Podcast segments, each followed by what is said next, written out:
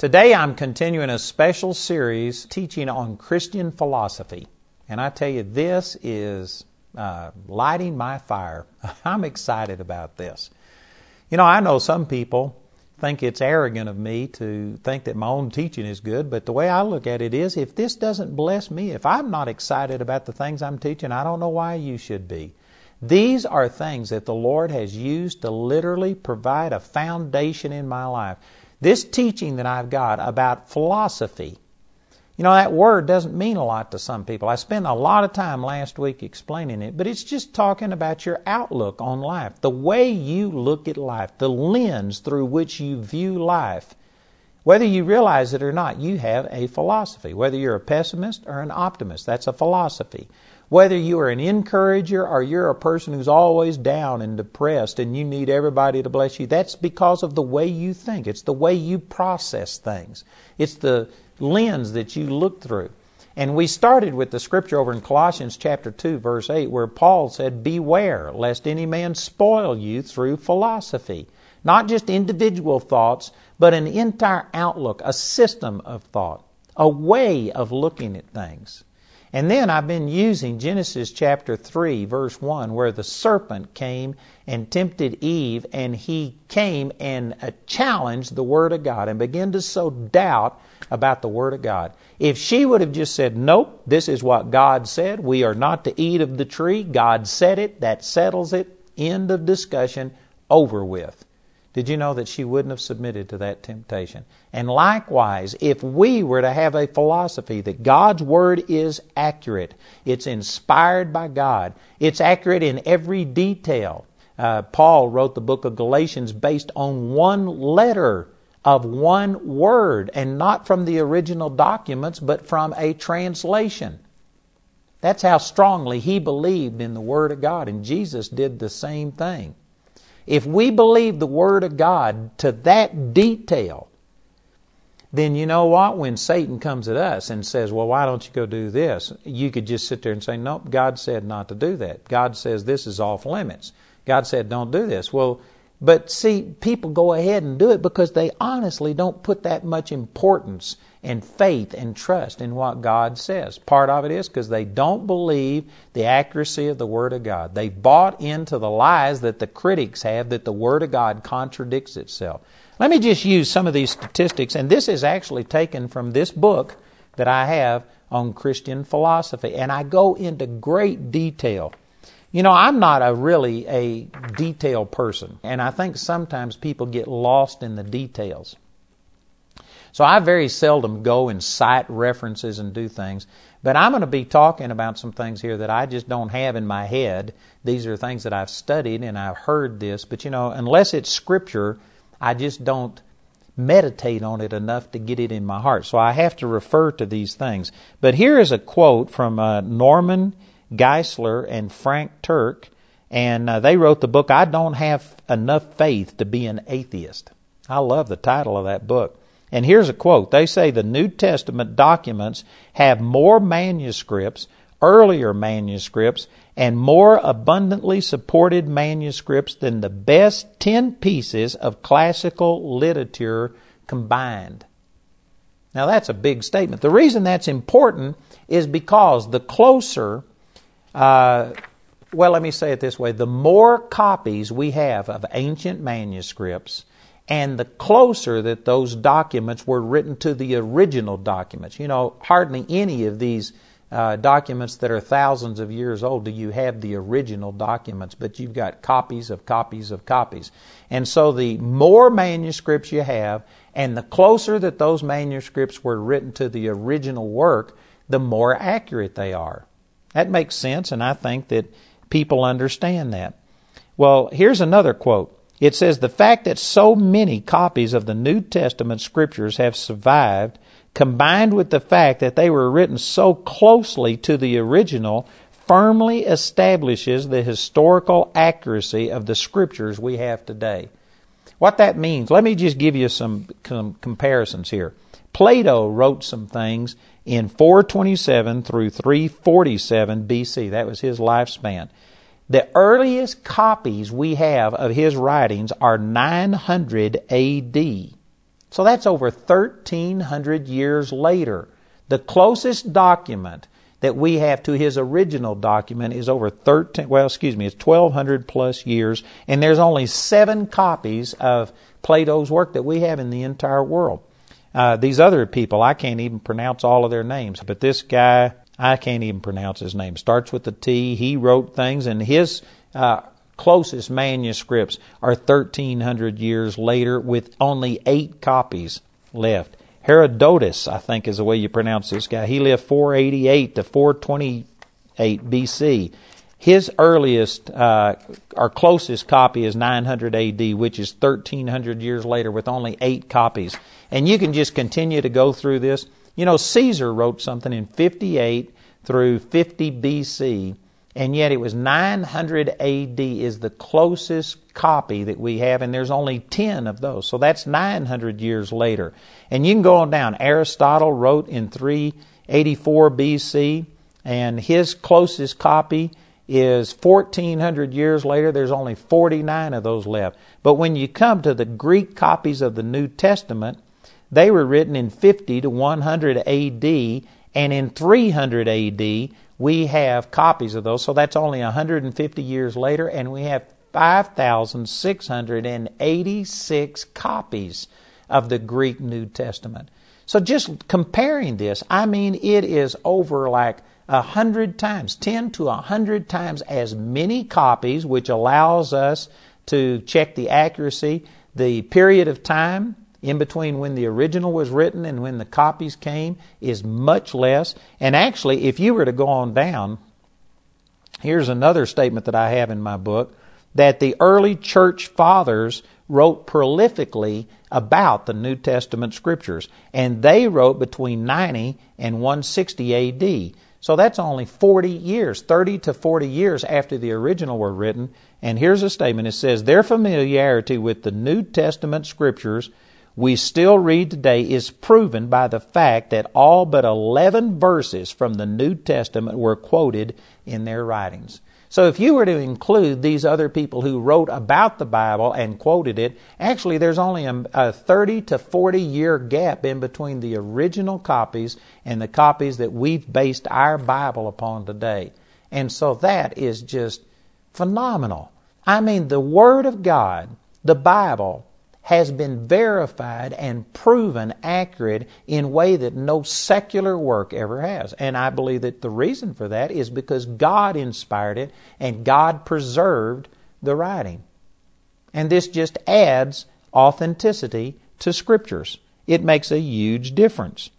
You know, it says here one small fragment of papyrus that has been discovered, known as the John Rylands papyri, was written only 30 years after the original copy of John. So within 30 years, we have people verifying and validating and writing the exact same thing, quoting John, and that gives a uh, accuracy to the scriptures that no other book has. Is the fact that so many copies of the New Testament scriptures have survived, combined with the fact that they were written so closely to the originals, firmly establishes the historical accuracy of the scriptures we have today. Man, that is just pretty awesome. You know, if you just looked at it from a human perspective, the number of copies of Scripture that we have, combined with the closeness of those copies to the original documents, and the fact that any differences are minuscule. I mean, they can be written off as just like a spelling error, minor details.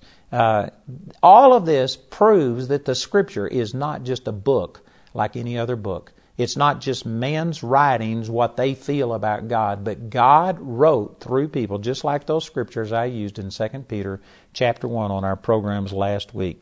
Scholars have placed the comparative accuracy between the more than 5,600 manuscripts on Scripture at 99.5%. And did you know that those that one half of one percent, or yeah, one half of one percent differences many times in the Greek. I'm not a Greek scholar. I know a little Greek. I mean, he runs a laundromat, but other than that, uh, I'm not a Greek scholar. But the things that I understand, many of these differences are in the Greek you know, you could have a letter formed and then there's a little dot or an asterisk above it. You know, this is what Jesus referred to that not one jot or one tittle will pass away until all be fulfilled. He was talking about those smallest little marks, these little accent marks, a little comma, a crossing of a T. He says those things will never pass away. That's how accurate the Word of God is. And when they say that there is one half of 1% inaccuracies among some of these copies, that's what the majority of those are. Just a little asterisk or somebody, somebody forgot to put it there, but the context makes it obvious what was trying to be communicated. And so when you put all of this together, all of this is saying that the Word of God has been inspired by God and preserved in a way that no other document in history has ever been preserved. And if people were truly objective, and let me just again say that people have a philosophy, a bias, a prejudice through which they look at everything. They don't want to believe that the Word is accurate to that degree because if it was, and if the Bible is divinely inspired, and if all of these things that I'm saying are true, then they would be accountable because the Bible is available to people. God would hold us accountable for what He's communicated and written, and people do not want to be held to this standard. People want to do their own thing. They don't they look at the Bible as being restrictive and you're raining on my parade and you're keeping me from doing things. And so people have a prejudice. Of course, the unbelievers, in a sense, you could understand their prejudice because they haven't committed their life to God. God is uh, you know, going to come in and restrain the amount of things that they feel free to do. And so they've got a prejudice, a bias, a philosophy against it. But sad to say, most Christians have bought into that same philosophy. And many of you were raised that the Word of God isn't accurate, it cannot be trusted, it's vague, it may have some inspiration in it, it is a sacred book, but many people look at the Bible the way they look at my books. And man, there's a huge difference.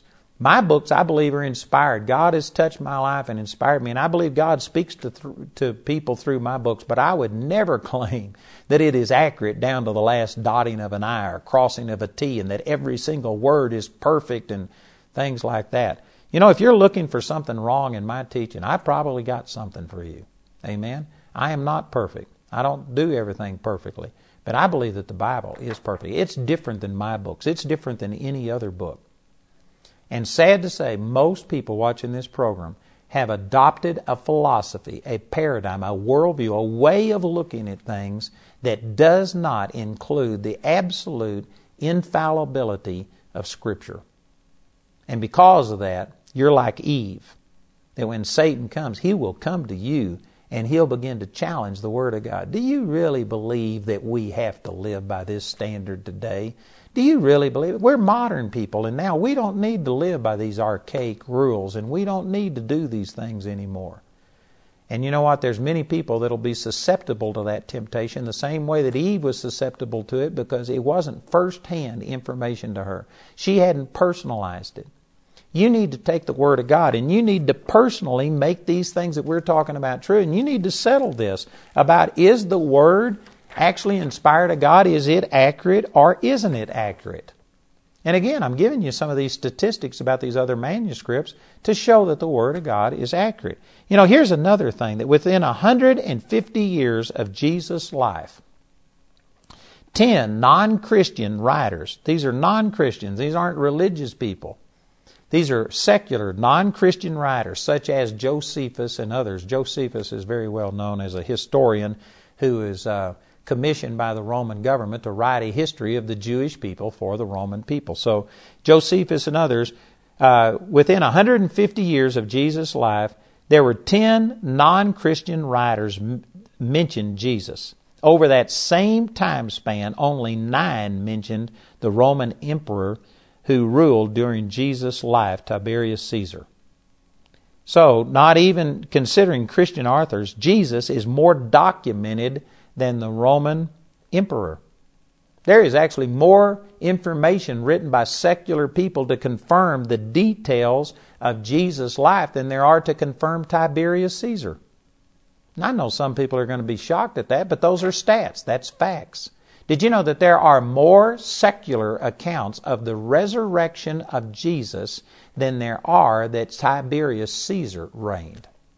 Some of you are shocked by that, but that's an accurate statement. I actually read one. I have it in this book. I'm not going to spend time to read all of this, but it's a lengthy quote from a first century writer about the Christians, and Nero blamed them for burning Rome, and he was writing about their terrible deeds and how that they were, you know, uh, ungodly, and he just criticizes them. It's not favorable at all, and yet he mentions in here their popular belief about Jesus, or Christus is what the word that he uses, and how he was raised from the dead, and through him people's blind eyes are opened, deaf ear, and it confirms all of the things that are in Scripture. Here's a person who's antagonistic, confirming all of these kind of things. That's pretty good. When they found the Dead Sea Scrolls in 1946 uh, to 57 is when they excavated those, and those were down around the Dead Sea, and they found these scriptures. They found an entire book of Isaiah that had been copied out by these Essenes who wrote the Dead Sea Scrolls. This became known as the Great Isaiah Scroll, and it is dated 100 BC is when these were written. And so that is a thousand years earlier than the previous copies we had of the book of Isaiah.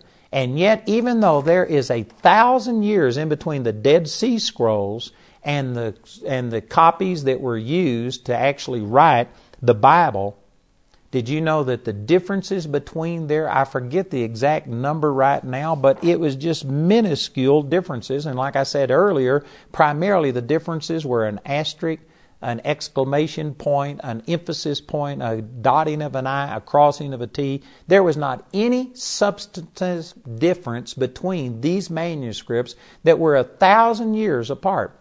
And here's another thing that the Dead Sea Scrolls confirm.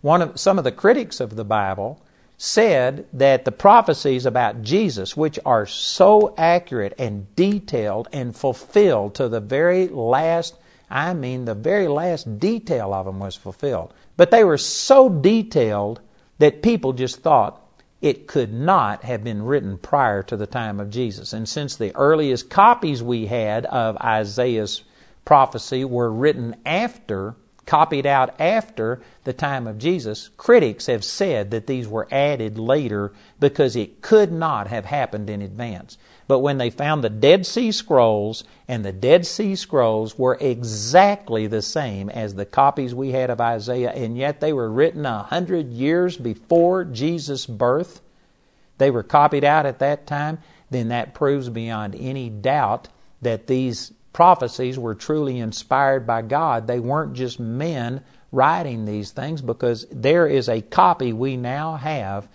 that predates the time of Jesus, and yet it collaborates, verifies word for word, uh, you know, uh, letter for letter, everything that Isaiah said. Man, I don't know if you're following my thinking. Again, some people get lost in the details. But the point I'm trying to get across is that the Word of God is accurate and preserved in numbers, in closeness to the time of the original documents being written, in a way that no other book in history has ever been preserved. I mean, it's not even close. It is supernatural. All of these evidences, if a person would look at them, verify that the Word of God has been divinely inspired and protected and, um, you know, spread supernaturally by God. God is in this book. And it's a shame to me how many people do not put that authority in the Word of God. You know, it bothers me also when ministers come up and they will be reading something. And they'll read a word and they'll say, oh, that was mistranslated here. Here's what it should be. And they just sit here and trash the Bible. Now, I will admit that there are some things, like for instance, I'm, I'm not going to go into great detail on this, but uh, in the in the uh, New Testament, the word baptize. Did you know that there was no such word as baptize when the Bible was translated? When it was first translated, the King James Bible, there was no such word as baptize. This comes from a Greek word, a baptizo, and that word means to dunk or to immerse to submerge. And yet, the practice of the church in England at the time that the King James Bible was being translated wasn't immersion, but it was sprinkling. And so they didn't want to say that Jesus went down and was dunked or submerged in the Jordan River because that would have been hard on their religious traditions. And so they what they did, they just what they call transliterated the word. They took the Greek word baptizo and transliterated it and made a new English word baptize. And that way, that word wouldn't really convey the full meaning. It wouldn't offend people, and yet it wouldn't. Uh, it wouldn't be contrary to what the Greek was saying. At least they had enough integrity that when they didn't want to just say what it truly said, they just made up a new word. And today we have the word baptize, and it means different things to different people. But in the original Greek, it meant to submerge, to dip.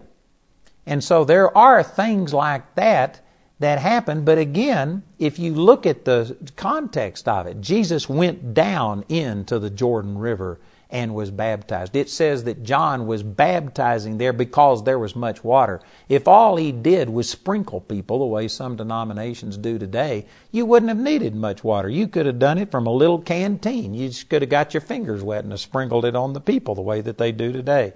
If you use your brain for anything besides a hat rack, you can see these apparent problems in Scripture and you can understand what it was really saying, and it doesn't change the Word of God. I believe that the Bible has been supernaturally inspired, and even though God used man, if you take it as a whole, you are going to see the truth of God's Word, and I believe that I can trust God's Word 100%. That's a philosophy. That's a way of looking at things. And I know that many of you don't share my philosophy. And you're entitled to your philosophy, but I'm not going to agree with it or we'd both be wrong. I'm telling you that this is the right Christian philosophy. If Eve would have had this philosophy and if she would have said, God said it, that settles it, end of discussion, you know what? She wouldn't have submitted to this temptation. But she allowed a talking snake to plant doubt in her about whether God was accurate in what he said. She allowed doubt. She entertained doubt about God's Word. And I tell you, you need to have a philosophy that God's Word is true. Romans chapter 3, verse 4 says, Let God be true and every man a liar. And if you would have that philosophy and just live your life by what God's Word says and not lean under your own understanding, not lean under the interpretation in the way that the majority of people do it in our society today, but if we were to live our life by the Word of God, I guarantee you it would stop Satan's temptation dead in his tracks. It would just stop him.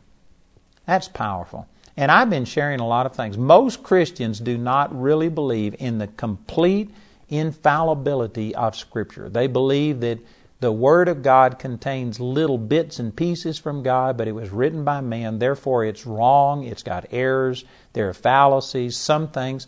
Like, for instance, I'm not trying to be against any person, but this is an actual quote that Bill Clinton, the previous president of the United States, was asked by a reporter. He claimed to be a Christian, and yet he supported gay marriage, he supported abortion, he supported all kinds of things that are completely contrary to what the Scripture has to say. And they asked him, How can you claim to be a Christian and yet have these views? And you know what Bill Clinton's answer was? He says, Well, the Bible was written hundreds of years ago, and it was appropriate for them and for that time, but it doesn't apply to us today. These things are not for us. They're outdated, and we now live in a modern society. And basically, he explained away the Word of God. If that is the type of philosophy that you have, you are just open prey to the devil. That means you don't have any anchor for your belief system. It's just whatever's happening. You're just going with every wave of the sea, driven with the wind and tossed. You are going to fail. That is not right. And yet, it's amazing how many Christians do not have their belief system anchored to anything. They use the Word of God maybe as one influence in their life, but it is not the final authority. You know, when I first got really turned on to the Lord, I got born again when I was eight years old, but when I was 18, I had a dramatic encounter with the Lord. And I mean, I became fanatical because I encountered God in a supernatural way. And I just, I mean, every thought was totally focused on God. I, all I cared about was God and seeking God. I became a stark, raving, mad fanatic overnight. And you know what? I was just going whole hog for God. And then I began to start getting criticism and did you know there was an actually a period of time after I had this miraculous encounter with the Lord where somebody just got me and says, "You are so stupid. You are basing your life on scripture and that scripture is not valid for us today." And it was a it was a Christian. It was a person who said, I believe that the Bible is the Word of God, but it's not literal. You can't trust all of it. It's got mistakes in it. It was written by man, and he basically just tried to cut my legs out from under me. And did you know that I sat down and I thought, how do I know that the Bible really is accurate? I was raised to believe it, but how do I know for me that it's accurate? And for about one week, I entertained these thoughts and wondered about how could I trust the Word of God? How could I be as fanatical about things as what I am? And I struggled, and I tell you, it was probably one of the worst weeks of my entire life. And this is after I had this miraculous encounter with God and knew His love for me. But I began to start having all of that siphoned away from me as I began to doubt the accuracy of the word. And I, I struggled with this and I prayed. And there, there's a lot of things that happen. But one of the things that just changed my life and put that question that I had to rest didn't come from outside any of the sources that we've been talking about. I've been quoting, you know, other sources and showing how many copies of the old uh, manuscripts are left, left how close they are to the original manuscripts. It wasn't any of that stuff. You know the thing that really convinced me on the accuracy of the Word of God? It was the fulfillment of Old Testament prophecies that were, that were fulfilled in the New Testament. And I began to start studying this and looking at the specific way that they were fulfilled, and it just overwhelmed me. And this is the thing that actually drove the nail in the coffin of my doubts about the accuracy of the Word of God. There are actually over 300 prophecies that I've identified that Jesus fulfilled perfectly. I mean, not partially, but perfectly. Here's some of them. In Psalms chapter 16, verse 10, it says, He would not see corruption. And that was actually fulfilled when Jesus rose from the dead. That was talking about him, his body not decaying. And he was raised from the dead, and his body did not decay, and go to the grave. He rose from the dead. That is miraculous. You know, just the fact that Jesus, it was prophesied that the Messiah would come and die and be raised from the dead. I, don't know what more you need than that. But that's just one of over 300 prophecies that Jesus fulfilled. It said that he would feel forsaken in Psalms chapter 22, verse 1. It says, My God, my God, why hast thou forsaken me? Jesus actually cried that out on the cross, and it was fulfilled. You know, that was written over 400 years before Jesus came. How could anybody understand that God would feel forsaken? You know what? It was unclear, and it took a lot of faith on Isaiah's part to write that, but he wrote it under the inspiration of the Holy Spirit. It says in Psalm chapter 22, verses 7 8, that he would be mocked and ridiculed, that they would spit in his face and pluck out his hairs and do all of these things. Of course, that was fulfilled at the crucifixion of Jesus. Psalms chapter 22, verse 16 says his hands and his feet would be pierced. Did you know that this was hundreds of years before the Roman method of crucifixion was uh, invented and used? And yet Isaiah wrote that his hands and feet would be pierced. And of course, that was fulfilled at crucifixion. Psalms chapter 22, verse 18. They would cast lots for his clothing. You know, this is very specific. And it says uh, in that Psalms 22 8 that they would uh, part his raiment above among themselves and cast lots for his cloak. Now, see, that's specific because Jesus was wearing just basically some plain clothes. They, they stripped him and they ripped his clothes into pieces. But when it came to his outer cloak, that was a very expensive piece of clothing that was woven from uh, the head all the way down, and there was no seams in it, and so it made it a very special uh, piece of clothing. I don't know if that's something he had or if that's what the Roman soldiers placed on him as they mocked him. But anyway, he was wearing a garment like that. And so, because of that, the soldiers literally tore his robe and stuff and, and separated it and split it among themselves. But they didn't want to split that cloak, so they cast lots for it, fulfilling Psalms chapter 22, verse 18, down to the last detail. That's just amazing. You know, there are just so many of these. His bones would not be broken. He would be falsely accused. He would be hated without cause. He'd be betrayed by a close friend. This was a very specific uh, prophecy about Judas betraying him. He would be given vinegar mixed with gall to drink. That is exactly what happened on the cross. They looked on him, would wag their heads. That was said in Psalms 109, and that was fulfilled at the crucifixion of Jesus. He would conquer death by resurrection. That was prophesied in a number of different places, Psalms chapter 49, and it was fulfilled in Jesus. And it just goes on and on. I could uh, mention so many of these. Here's one of the last ones Zechariah chapter 11, verses 12 and 13. It says, He would be betrayed for 30 pieces of silver, and it would be used to buy a potter's field. This is exactly the amount. It is exactly what happened. They, when Judas gave them back the 30 pieces of silver, they said, This is blood money. We can't put it into the treasury. So they went and bought a potter's field to bury strangers in. And yet, this was prophesied hundreds of years before that it would happen exactly the way that it did. You know, I was a math major in college, my brief one year in college and we studied the laws of probabilities. And you know, once something gets up to a certain level of impossibility, it's mathematically impossible that that could happen. And yet, the, the, the chances of Jesus fulfilling over 300 prophecies down to the last detail, I mean, minute details, were fulfilled exactly. It is astronomical. It is billions and billions and billions of times greater than what the secular world considers to be possible.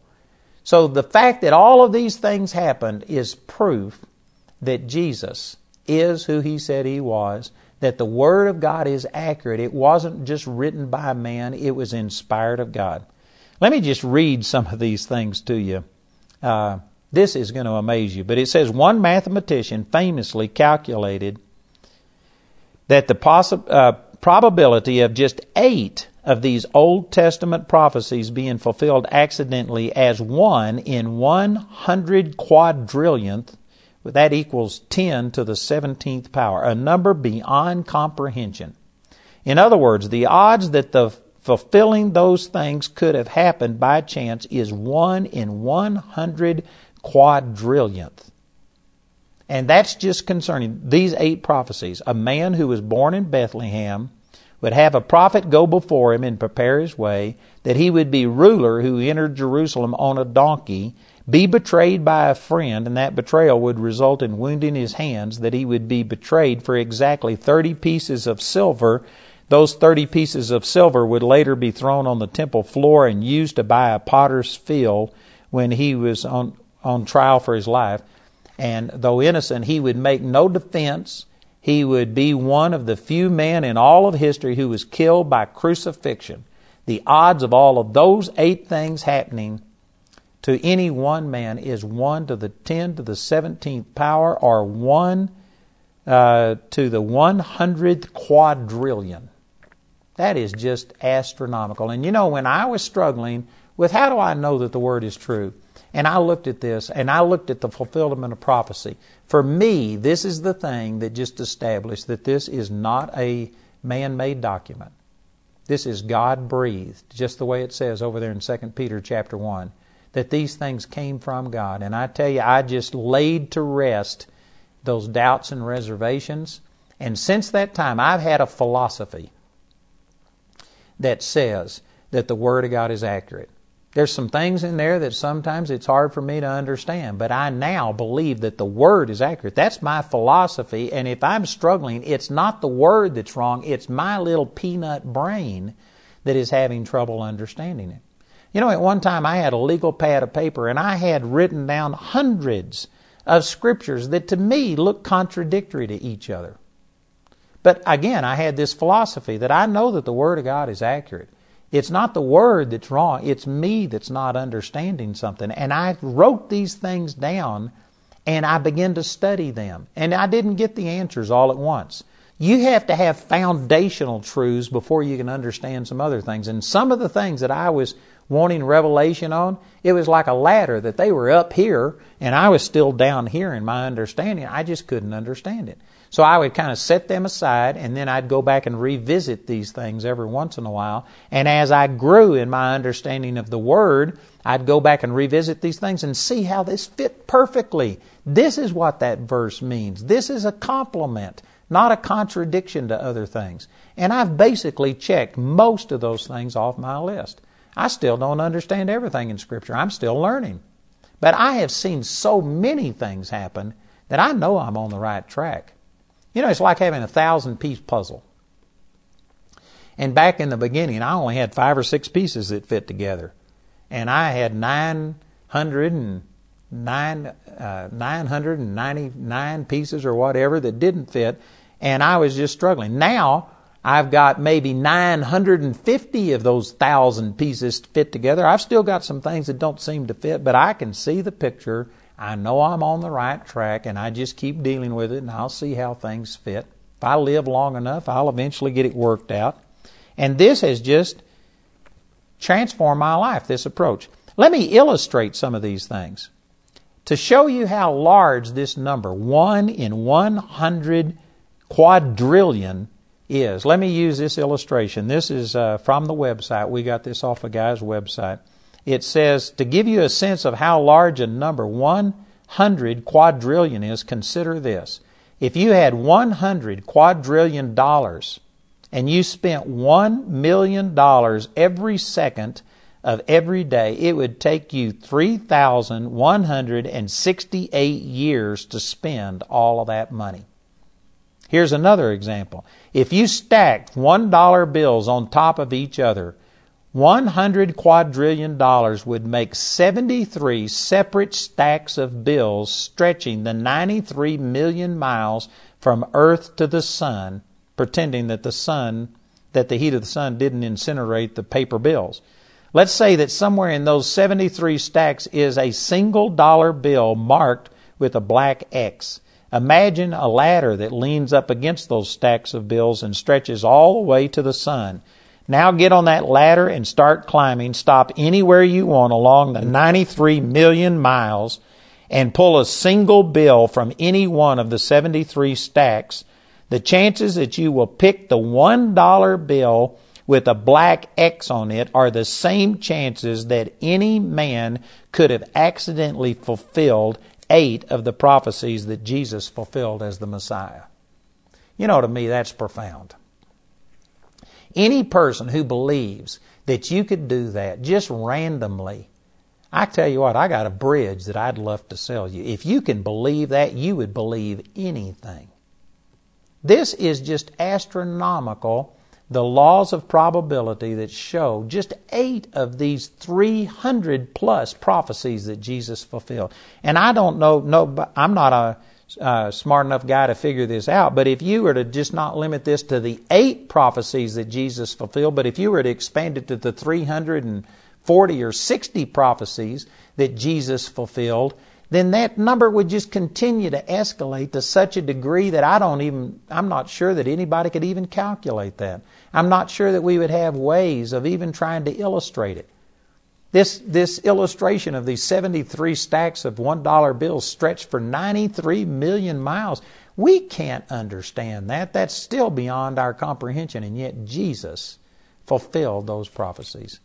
If you are objective, if you don't already have a philosophy that has discounted the Word of God and you just refuse to believe anything different, if you were to be open and evaluate what I've just said, and if these things are true, which they are, then you would have to come to the conclusion that the Word of God is accurate in a much greater detail than you've ever given it. That it is not a man made book. It is a God inspired book. And that would become your philosophy. And if you had that as a philosophy, if that was your paradigm, your worldview, you looked at it and you thought, God, this book is inspired by you.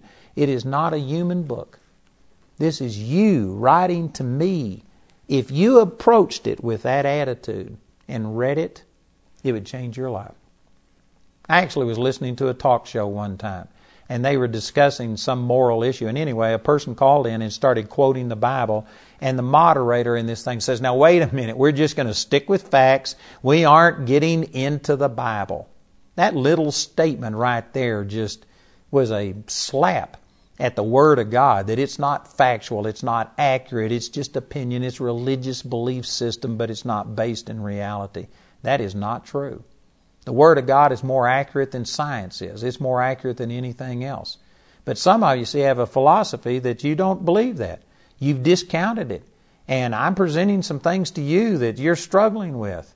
You know, if you are a pessimist, and if that is your philosophy, well, then when something happens, you're going to find a way to look at the negative side of it. If you're an optimist, and if that's your philosophy, you will find a positive way to work this thing around.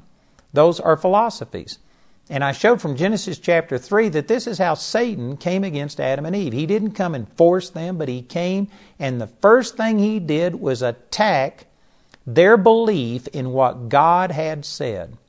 He had told them not to eat of the tree because in the day that they ate thereof, they would surely die.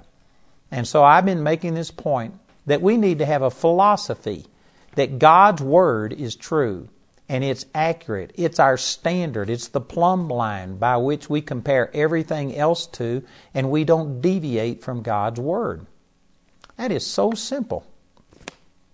But that is profound. I have people come to me all the time and say, God told me to do this. Like, for instance, come to Bible college, but uh, I'm just a few years away from retirement, but I, I, it's a bad market. If I sold my house, I might lose money on it. But if I come out to Colorado, am I going to have a job? And they just give me all of these different things, and they'll tell me 10 or 15 things that are standing in their way. And then they'll say, So, what do I do? And I said, You lost me the moment you said God told you to do it. If God told you to do it, that's the Word of God, and you just do it. And it doesn't matter. I've had people before say, but I'm, I'm homeless. I'm living on the street. How can I come out there? I said, we got streets. Come out here and sleep on one of our streets. Amen. I don't believe it has to be that way, but I'm just saying, if God tells you to do something, you just do it. If it hair lips the devil, if it causes problems, I don't care who gets upset about it. If God tells you to do it, you just do it. And God's Word is His instructions to us, and I've exalted His Word above my own opinion, above the opinion of anybody else. And because of that, when Satan comes and tempts me and says, Has God's Word really said? I just say yes. And that's the end of the discussion, and that's the end of the temptation. That is so simple. This really simplifies your life. Again, I encourage you to get my book, which has all of these charts, all of these graphs, all of these statistics in it. The Bible proves itself to be accurate just by the uh, thousands and thousands of prophecies that have been fulfilled. So we've already looked at those prophecies concerning Jesus. You know, here's some other things. There's lots of prophecies in the Bible. Here's a prophecy that was given about Cyrus before he was ever born. Let me read this to you out of Isaiah chapter 44 and in verse 28. And I tell you, I love this prophecy. I've studied a lot about Cyrus and secular uh, things, but here in the Bible, it prophesied in Isaiah chapter 44 and verse 28. It says, "Thus saith that uh, that say." Or let me back up to verse 27. That saith to the deep, Be dry, and I will dry up uh, thy rivers. That saith of Cyrus, He is my shepherd, and shall perform all my pleasure even saying to um, Jerusalem, Thou shalt be built, and to the temple thy foundation shall be laid. Now, if you put all of this in, prophet, in its context, this prophecy was about the Jews being led into captivity and going into Babylon, and yet he prophesied that there would arise a king named Cyrus who would say to go to Jerusalem and lay the foundation and rebuild the temple. This prophecy was given, let me see if I have the statistics here. I don't have the exact time, but it was 200 or so years before Cyrus was born, and yet Isaiah prophesied that he would come, prophesied his name, prophesied exactly what he would do, and it came to pass exactly the way it was said. Again, if you weren't biased, if you didn't have a philosophy that had been influenced by the world to believe that people who just believe in the accuracy of the Bible, they're religious fanatics, they they got their head in the sand, they aren't dealing with reality. If you were to be objective, man, this would elevate the Bible in your opinion tremendously. Here's another prophecy about Jeroboam. And Jeroboam was the first king of the northern ten tribes of Israel. They had a civil war. It actually wasn't a war, but they did split. And Jeroboam became the king of the northern ten tribes, which was called Israel. And then the southern two tribes with David and Solomon, and then Rehoboam, his son, reigned over. That was called Judah. And these northern ten tribes, Jeroboam was their king. And he saw that the people who had separated from the main body of uh, Israel, down in the southern part, they still had the temple, Solomon's temple. And because of this, these Jews were wanting to travel down to Rehoboam's kingdom. And because of that, he saw that this was undercutting his authority. And so Jeroboam, the king of the northern tribes, he decided to build his own place of worship. And he sanctified these unholy people and just chose the basest people that he could find. And they began to offer sacrifices on this altar that he had built. And while he was offering these sacrifices, a prophet from the land of Judah came up to Israel. And here's what he said. He said, O altar, altar, thus saith the Lord, Behold, a child shall be born unto the house of David, Josiah by name. And upon thee shall, be, shall he offer the priest of the high places that burnt incense upon thee, and man's bones shall be burnt upon thee. That's 1 Kings chapter 13 and verse 2. So this prophet prophesied that this would happen. And when he prophesied this, immediately the altar just split in two, the ashes poured out. And Jeroboam got so mad at this prophet for ruining his religious observance that he stuck his arm out like this and he says, Seize that man. And when he did, his arm froze in place. He couldn't pull it back. And so he realized that, man, this was supernatural. And he called out to this prophet and he says, Pray for me. And the prophet prayed for him and God restored his arm. But anyway, it's a long story. And about 300 years later, a king that came to the southern kingdom of Judah, his name was Josiah, and he was out executing the uh, judgments of the Lord. He was a man who turned to God and he was out getting rid of the homosexuals out of the land. He was purifying the worship of the Lord. And in his zeal, he came to this place and he saw this altar that was all broken up 300 years after it had happened. And he said, What is this?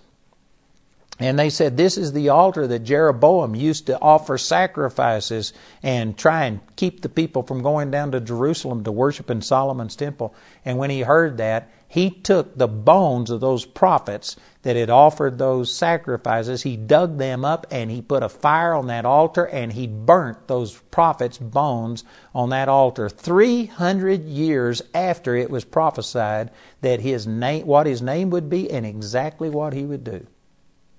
I tell you, I, I, things like that just bless me. This is not a human book. This is not just a book about God. This is a God book that He wrote. And those prophecies to me just um, verify the accuracy of the Word of God. And like I shared, that I had a struggle for maybe a week or so. Somebody just attacked me, and I began to doubt the accuracy of the Word. And I, I mean, it was a miserable miserable time. And yet, when I saw these prophecies and I started studying this and seeing how prophecies were supernaturally uh, fulfilled, then you know what? It just laid to rest my doubt. And since that time, I've had this philosophy, a belief system, that God's Word is accurate in every detail. And if it looks to me like something doesn't fit in there, it's not the Word that's wrong, it's me that's wrong.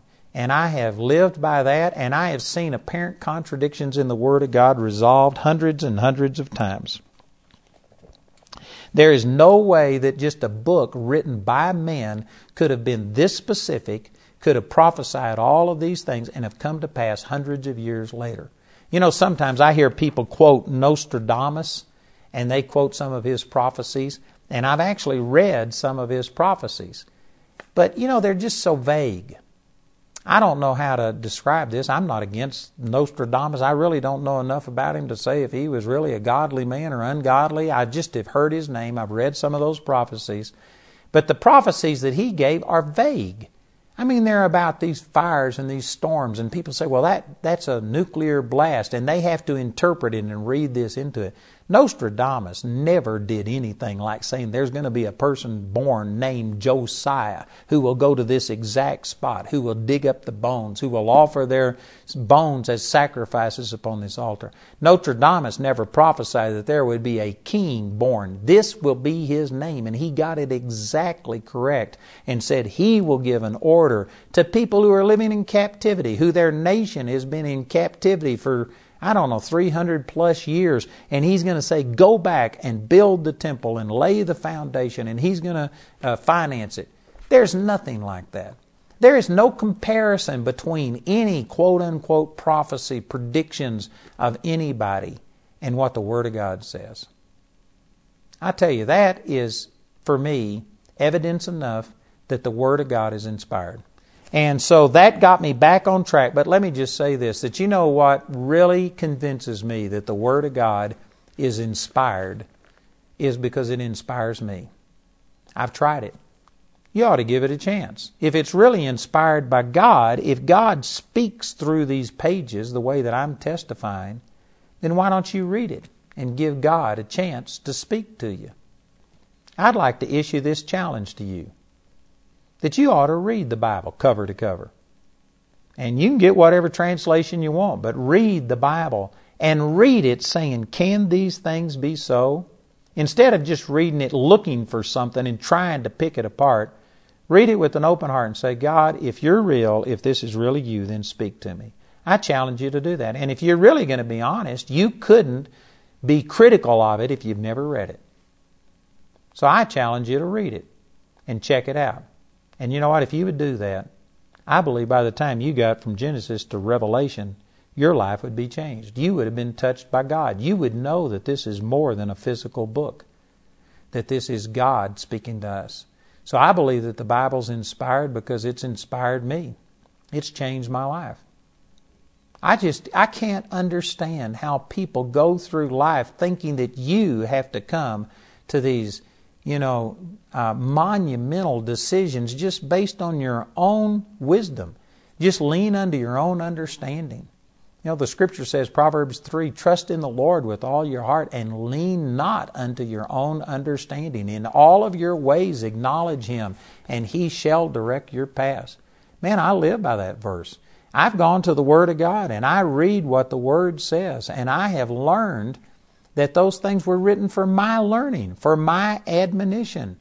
All of these things. It says over in 1 Corinthians chapter 10, twice in, uh, I think it's around verses 6 through 11, it says all of these things that were written in the Old Testament were written for our learning and for our instruction, so that we through them might learn not to blaspheme, and learn not to lust after evil things, and learn not to murmur and complain.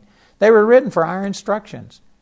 And you know what? If you don't take the instructions of the Word of God and you just depend on hard knocks to teach you all of life's lessons, you know what? I've learned not to commit adultery, not because I've ever gone out and committed adultery and firsthand experienced the hurt and the pain and all of these kind of things. I've read about people like David, and I saw what that adultery cost him. I saw the suffering and the hurt. And you know what? I don't want it. I've learned through that. And praise God, I've learned that there's a better way than lusting and living like a cat or a dog. Man, I've learned these things through God's Word. That's what these things are given. You know, it says over in 1 Timothy chapter 3, let me look this up because I sometimes get this confused whether it's 1st or 2nd Timothy. It's uh, 2 Timothy chapter 3, and in verse 16, it says, uh, all Scripture is given by inspiration of God and is profitable for doctrine, for reproof, for correction, for instruction in righteousness, that the man of God may be perfect, thoroughly furnished unto all good works. Man, that is a powerful passage of Scripture. It's inspired by God, and it's given to us for instruction, for reproof, for correction.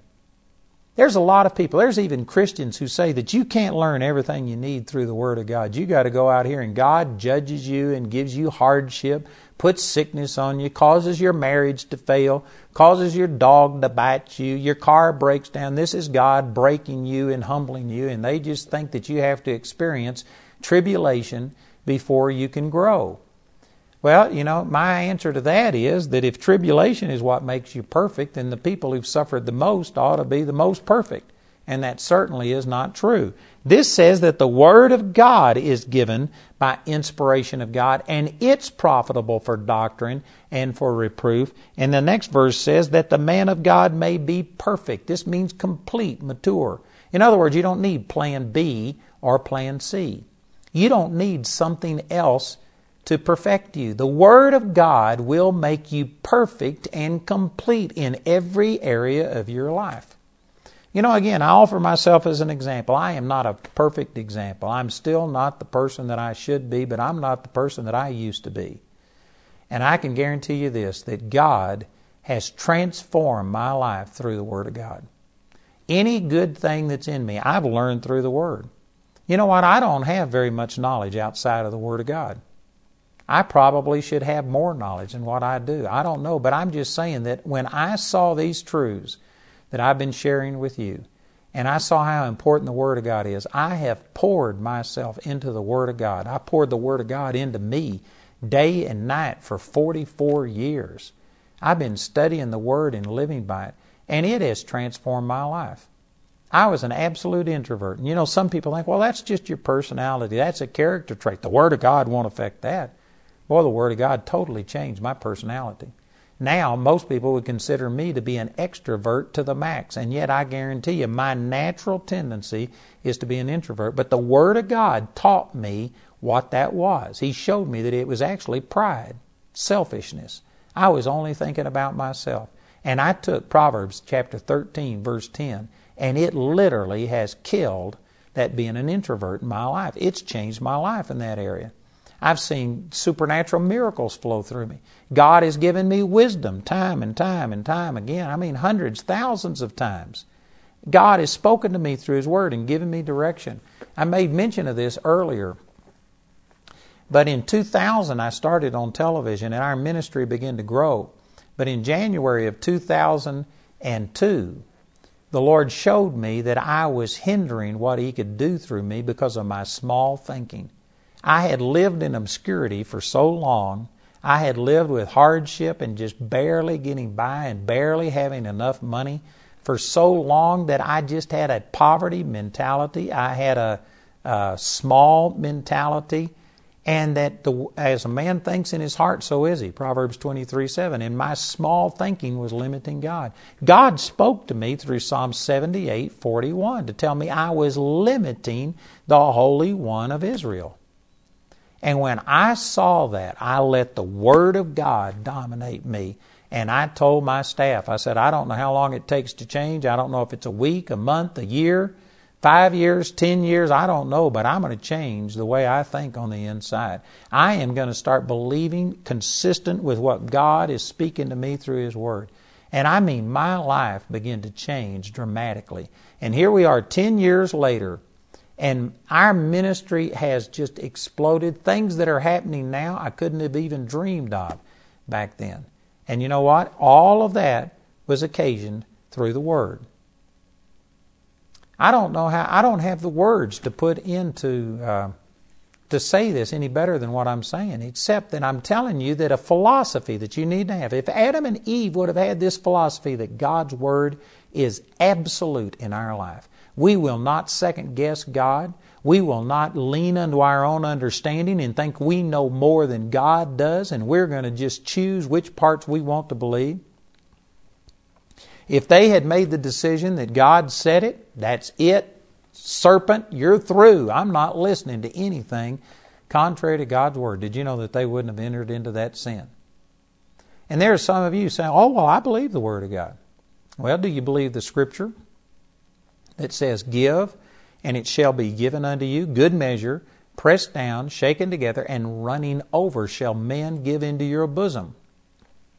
For with what measure you mete, it shall be measured to you again. If you really believe that, then you know what? You would be a giver. And yet there are some of you who are saying, Oh, I'm, I'm born again. I believe if I die, I'm going to heaven. I believe in the Bible. I trust it. And yet you lean under your own understanding. You think, I need this money. You're going to do what you, you're following your own logic more than you are the logic of the Bible. And yet you say you believe in it. I'm saying this in love. I'm not malicious in saying this, but you don't believe God's Word. You trust your own opinion better. You only give when it's convenient. The Bible says that by His stripes you're healed. And many of you may pray for that, but you don't really. You've never taken the word and seen yourself well. You've never seen Psalms 91 that no plague's going to come nigh my dwelling. A thousand will fall on my right side, or ten thousand in my right hand, but it shall not come nigh me. Only with my eyes will I see the reward of the wicked. I, it's not going to happen to me. There's some of you that don't believe those things, and yet you say you believe the Bible. I'm telling you, we need to get to where the Word of God dominates and controls us. That's the very first philosophy that I believe a Christian should have that God's Word is absolute. It's the plumb line. You don't question it. If you don't understand it, it's your understanding that's the problem, not the Word of God. And if you'd make that decision, I tell you, it'd serve you well.